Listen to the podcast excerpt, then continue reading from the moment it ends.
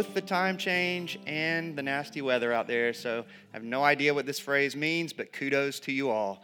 Um, my name's Jamie. I'm one of the pastors here. Glad to have you guys in this space. Thanks for bringing the church into this auditorium this morning and into that kids' wing as well. I'm excited to, to jump in this morning. If you're new and you're wondering uh, what we're uh, in the heart of right now as a church in terms of our teaching, our study. Uh, we're currently toward the back end of the book of Hebrews, a book that we've been working through since all the way back in September. And um, we do that from time to work through books of the Bible. Other times we, we dive into various topical series when we see that there's a, a necessity to talk about certain things that people are questioning, curious about things happening in our culture. But in this moment, we happen to find ourselves in the book of Hebrews. If you're going, oh man, what a terrible time to come, right toward the back end of a series, have no fear, because following Easter Sunday, we're going to dive into another series on the book of Esther. If you've never read the book of Esther, it's a phenomenal book. It's, it's very intriguing entertaining, it's action packed. You could easily turn the book of Esther into a major motion picture and you would not be bored with it. You can make it into one of those three hour films, even. So, um, would love for you to come and check that out the Sunday following Easter. But for the next couple weeks, we're going to finish out the book of Hebrews. Uh, but even if it is your first time, I think you'll uh, glean much from what we're going to dive into this morning. The book of Hebrews, if you've never read it before, it's, it's a curious book of the Bible. It's a book that puts on full display the reality that the Bible is not just a bunch of piecemealed stories that have been brought together haphazardly, but rather the Bible is one interwoven, overarching story of redemption with Jesus as the hero of the whole thing. The author of Hebrews argues that practically from start to finish. He's writing to a group of people who, in his original context, are saying, Yes, Jesus is the Messiah, but they're being pressured from the outside to abandon Christianity. And so, believing that an eye full of Jesus is what his battle inflicted audience needs, he spends the first 10 chapters of this book of the Bible putting Jesus on full display in all of his goodness, glory, and grace. If you were around back in the fall, you experienced much of that as we basically just hosed you with the person and work of Jesus Christ for several months there.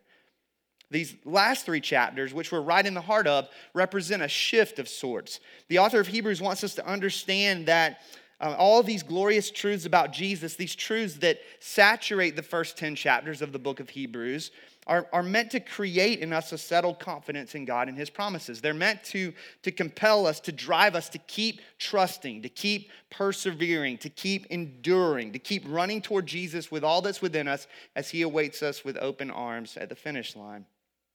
Much of the last three chapters of this book of the Bible, you could say, function as a playbook for how to persevere by God's grace in the Christian life. We've seen in these past couple chapters that an indispensable key to running toward Jesus has to do with identity. Undoubtedly, the fuel for joyfully enduring to the finish line is the glorious reality of who you and I are in Jesus. That if you're a Christian, we talked about this back in the earlier parts of chapter 12, God is your Father. You are not a spiritual orphan. You've been rescued out of the dumpsters of depravity. You've been given a home and a name. God is your Abba, He's your Father, and you are His child. That gift of adoption, it's ours by grace alone, through faith alone, in Jesus alone. None of us can run well enough to earn our own adoption into the family of God. The good news of the gospel is that Jesus ran perfectly, He ran sinlessly on our behalf, and He died for imperfect, sinful runners like you and me. We cannot earn our adoption into God's family by running well, but we can soak in the identity that we've been given in Jesus and allow it to inform and fuel our running for His glory. This morning, the author of Hebrews is going to continue to heap more kindling onto the fire of our hearts um, with the intention of compelling us to run hard toward Jesus with joyful endurance. And so, with that said, if you have a Bible, you can open up to Hebrews chapter 12. We'll be in the final section of chapter 12, verses 18 through 29. If you don't have a Bible, there should be one underneath one of the seats in the row in front of you. You can grab one of those Bibles and open up to this morning's passage. Um, if you don't own a Bible or the translation that you happen to, to own is difficult to track with, then please take that Bible as the church's gift to you. Um, that would make us incredibly happy to know that uh, you are exploring the truth claims of Christianity, exploring the truths of the scriptures on your own time. Let me, let me do this. Let me just pray for us and, and we'll dive in and we'll, we'll get rolling this morning. God, as we reach what many declare to be the climax of the book of Hebrews this morning, I pray that we would experience what the author longs for us to experience, that we would find all of the fuel that we need to lift our drooping hands, to strengthen our weak knees, to make straight paths for our feet, to run towards you with joyful endurance, Jesus, to strive for peace and holiness. Going back to last week's passage, pray that we would get a glimpse of all the promises that are ours in you, Jesus, and that we would be moved by that, that we would be moved to both gratitude and worship as we exit this place this morning. Father, would you work in our hearts by the power of your Holy Spirit? Ask these things in the name of your Son, Jesus. Amen. So last week, we, we spent a little bit of time talking about the indispensability of the church as it pertains to the perseverance, the endurance of the saints, running all the way into the arms of Jesus toward the finish line. That part of what it means to be the church is helping one another to joyfully endure and welcoming the help of others when we feel feeble, when we feel faint hearted ourselves, when we're struggling to, to shed the sin and weight that clings so closely to us. Striving for peace and holiness together by God's grace, resolving not to starve ourselves of the means of God's grace in our lives. Relinquishing our grip on functional saviors, those, those people and things that we run to other than God for rescue, particularly when we find ourselves in seasons of weariness and heartache. Choosing not to trade eternal promises for temporal pleasures like Esau, going back to last week's passage. Choosing not to, quote unquote, sell our souls for stew, but rather, like the saints of old represented in chapter 11, fixing our eyes on the glorious promises of God, such that those very promises radically impact the way that we look at and engage the present realities of our lives. Again, in this morning's passage, the author of Hebrews is going to douse us, you might say, with some unbelievable promises, heaping more and more kindling onto the fire of our hearts. He begins with these words in verse 18. He says, For you have not come to what may be touched a blazing fire and darkness and gloom and a tempest and the sound of a trumpet and a voice whose words made the hearers beg that no further messages may be spoken to them. For they could not endure the order that was given. If even a beast touches the mountain it shall be stoned quote unquote. Indeed verse 21 so terrifying was the sight that moses said i tremble with fear he, he starts off this section with the word for. In other words, he's saying, in light of what's been declared in the previous section, what, he, what, he's, what he's looking to do, he's about to give us, as you heard me pray, a reason to run with joyful endurance. He's about to give us a reason to lift our drooping hands. He's about to give us a reason to strengthen our weak knees. He's about to give us a reason to make straight paths for our feet, to strive for peace and holiness. And he leads out with this picture of Mount Sinai. He's taking us back to Mount Sinai. If, if you're not familiar with uh, the story of God's people in the Old Testament, Mount Sinai was the mountain that Moses ascended to receive God's law. The Israelites had been freed from hundreds of years of slavery in Egypt, and Moses had led the people out of Egypt through the parting of the Red Sea and on into the wilderness, and the people found themselves at Mount Sinai. And according to Exodus chapter 19, we're told that God uh, descended upon the mountain with thunder and lightning Probably not hard to picture that in light of the weather outside today, right? You can kind of get your mind around that. But, but other descriptors, maybe not. God descended upon the mountain with thunder and lightning, with fire and smoke, in a thick cloud. And we're even told that the mountain itself trembled underneath Moses' feet. And God said, If anyone touches this mountain, they will be struck dead. That's how holy God is. And God called Moses and Aaron to the top of that mountain. Can you imagine? Just put yourself in their shoes for a second. Uh, are you sure about that, God? You really want us to, to ascend this hill, so to speak? Can you imagine? Lightning and thunder, fire and smoke, a thick cloud surrounding you, such that it's hard to see what's in front of you, the very mountain itself trembling beneath your feet. It's in the midst of that scene that God brought forth in speech the Ten Commandments, talking about a holy site, a place of fear, a place of trembling place in which the, the holiness of God and the sinfulness of man is vividly clear, and yet a place that provided no power to overcome our sin. As the old saying says, to run and work the law commands, yet gives me neither feet nor hands. That's Mount Sinai. There's no power to overcome our sinfulness, face to face with it, yet, yet no ability to do anything about it in the eyes of God. The author of Hebrews says, That's not the mountain to which you've come, Christian. He goes on to say in verse 22, But you have come to Mount Zion and to the city of the living God the heavenly Jerusalem, and to innumerable angels in festal gathering, and to the assembly of the firstborn who are enrolled in heaven, and to God, the judge of all, and to the spirits of the righteous made perfect, and to Jesus, the mediator of a new covenant, and to the sprinkled blood that speaks a better word than the blood of Abel. He's saying, You haven't come to Mount Sinai, you've come to Mount Zion. If you if you read the story of Israel in the Old Testament, you find that there was an earthly Zion that was part of Jerusalem. In fact, Mount Zion was so identified with the city of Jerusalem that the two names became interchangeable ultimately. That to journey to Jerusalem was to journey to Zion. The author of Hebrews, what he's doing is he, he's contrasting the terror, the, the inapproachability of God that the Israelites felt at the foot of Mount Sinai with the glory and grace of the new covenant established in Jesus' blood what he's been arguing for now for 12 chapters in their fullness. One of the things I find fascinating is there, there's a mountaintop moment that actually happens between Mount Sinai, the giving of the law, and what Jesus accomplished at Mount Zion, Jerusalem, where he died.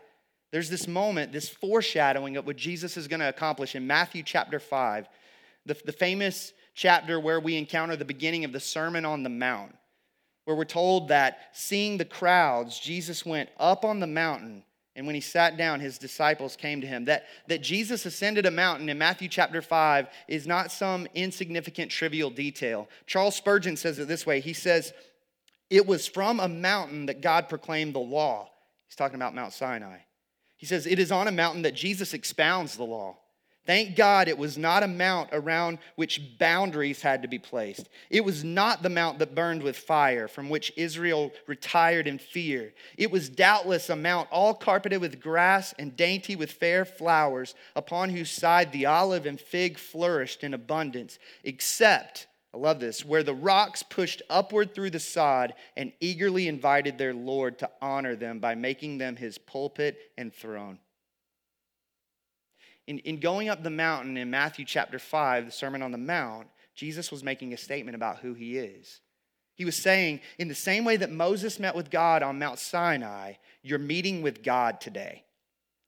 But it wasn't just an affirmation of Jesus' deity. Matthew also tells us that Jesus went up on the mountain, he ascended. At Mount Sinai, the Lord descended upon the mountain. That's a way of saying that God is wholly other. He's transcendent. He has to stoop in order to interact with his creation. In Matthew 5, we're told that Jesus ascends the mountain, revealing his humanity. He's already stooped in taking on human flesh, and thus he's not only God, he's fully man. He's the God man. And while this is the glorious part of it all, this is how it connects to Hebrews chapter 12. While at Mount Sinai, the people were told to keep their distance. In Matthew chapter 5, the people are welcome to draw near to God clothed in flesh. It's a pointing to what Jesus is going to accomplish at Calvary. That Jesus himself would actually become the fulfillment of everything that Mount Sinai represented, accomplishing what none of us could accomplish uh, through, through the perfect obedience and fulfillment of the law that was given on that mountain of terror so long ago. And amazingly, this is mind blowing. Jesus consummated that fulfillment of Mount Sinai on Mount Zion, Jerusalem, the very place where he was crucified and buried and raised from the dead. In the words of one scholar, God's people no longer identify with the place that God's law was given, but with the place that God's law was fulfilled at the foot of the cross. But the author of Hebrews is saying even more than that. If you come back to verse 22, when he speaks of Mount Zion, he's not talking about the earthly Zion, but rather the heavenly Zion. He's not talking about the earthly Jerusalem, but rather the heavenly Jerusalem. That in Christ, you and I are citizens of the eternal city of God, which is why Paul could say in Philippians 3:20, very famous verse, but our citizenship is in heaven, and from it we await a savior, the Lord Jesus Christ. In Revelation 21, you heard James read from uh, the later parts of Revelation earlier this morning. The Apostle John is given a glimpse of that eternal city where he's told, where we're told, I saw the holy city, the new Jerusalem, coming down out of heaven from God, prepared as a bride adorned for her husband. You have this language, not of us floating away to heaven as chubby, winged angel babies, but rather heaven coming to earth heavenly city where everything sad will come untrue and we'll be with God forever. Perfect intimacy between us and Him. God's people in God's forever place in a forever covenant with Him under His forever blessings. As John goes on to say in the next verse of Revelation 21, and I heard a loud voice from the throne saying, Behold, the dwelling place of God is with man, and he will dwell with them, and they will be his people, and God himself will be with them as their God. No more hiding, no more running, no fear of being banished from his presence because this is no Mount Sinai that we're looking forward to. This is Mount Zion, the place of innumerable angels in festal gathering, as the author of Hebrews says. More angels than we could possibly count, singing the praises of God's goodness, glory, and grace forever. And here's the crazy thing just a few minutes ago, you joined them in their song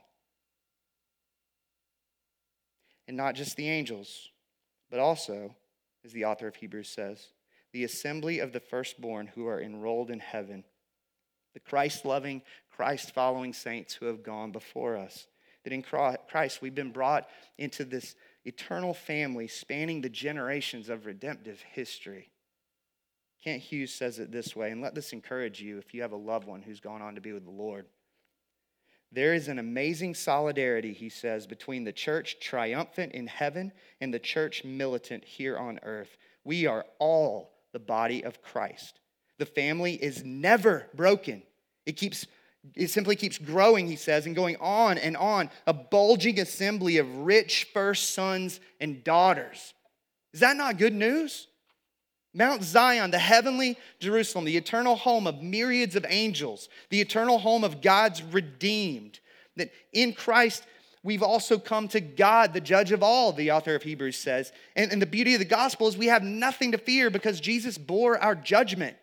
There is no wrath for those who are in Christ because he drank the cup of God's wrath down to the dregs on our behalf. Hallelujah. In our place, he stood condemned as the old hymn says, so that we might stand in the presence of God with no condemnation and enjoy making much of him forever. He says, We've been brought to the spirits of the righteous made perfect, that the heavenly Jerusalem will be a place of righteousness and perfection. Because you and I, along with God's redeemed throughout the ages, will be the glorified versions of ourselves. And lastly, but certainly not least, he says, We've come to Jesus, the mediator of a new covenant, and to the sprinkled blood that speaks a better word than the blood of Abel. That, that Jesus is the foundation, the cornerstone, and the centerpiece of the heavenly Jerusalem, of Mount Zion. He is the mediator of a new covenant established in his blood, a covenant that draws you and I near to God that Abel's blood couldn't redeem us, the author of Hebrews says, but Jesus' blood can and has redeemed us. He has purchased our redemption. It's one more time that the author of Hebrews is triumphantly declaring Jesus is greater. That in Christ, you and I, we have not come to Mount Sinai, praise be to God, to a mountain that we're not allowed to touch. That is not our God. We come to Mount Zion, into the glorious presence of the living God. Again, coming back to that old saying, to run and work, the law commands, yet gives me neither feet nor hands. That's Mount Sinai. But better news the gospel brings. It bids me fly and gives me wings. That's Mount Zion. The gospel actually empowers what it commands in us through the indwelling Holy Spirit. I thought about this as, as I was kind of working through this passage, and, and I was just awakened to the reality that if these verses don't give us reason to run with joyful endurance, if these verses don't give us reason to lift our drooping hands, to strengthen our weak knees, to make straight paths for our feet. If these verses don't give us reason to strive for peace and holiness, then we might as well pack it up and call it a day. I don't know what will. A heavenly city where everything sad will come untrue and we will be with God forever, basking in his presence unhindered. Coming back to the beginning of chapter 11 of the book of Hebrews, faith is the grabbing hold of that future as though it were present, such that it creates something of substance in us as we, as we do face the present realities of life. That's what faith is. Going back to last week, to, to bring that example of Esau back into the picture, if our hope is rooted in the promises of verses 22 through 24, it makes a proverbial bowl of stew seem a little less glorious in comparison, does it not? Such that the author of Hebrews goes so far as to close out this chapter with a warning. He says, If all these promises are true and you reject them, woe to you. It's the final of several warning passages that are sprinkled throughout this book of the Bible. And it begins in verse 25. He says, See that you do not refuse him who is speaking. For if they did not escape when they refused him who warned them on earth, he's talking about the encounter with God under the old covenant. He says, Much less will we escape if we reject him who warns from heaven. He's talking about the encounter with God under the new covenant.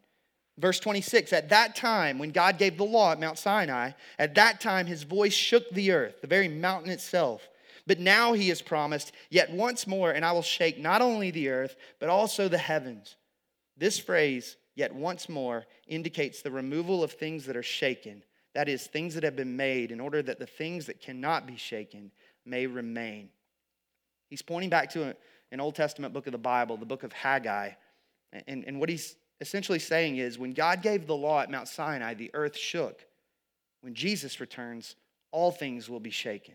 All, all other so called gods, all other so called kingdoms, all who reject the kingship of Jesus will face his coming judgment. And what will remain will be God with his forever people in his forever place, experiencing his forever blessings. All those glorious realities that you read about in verses 22 through 24. God's redeemed together with the angels, basking in the presence of God forever in the heavenly Jerusalem, the city of God. It's quite unbelievable. If you're not a Christian, you can become a citizen of that eternal city right now as you sit in your seat.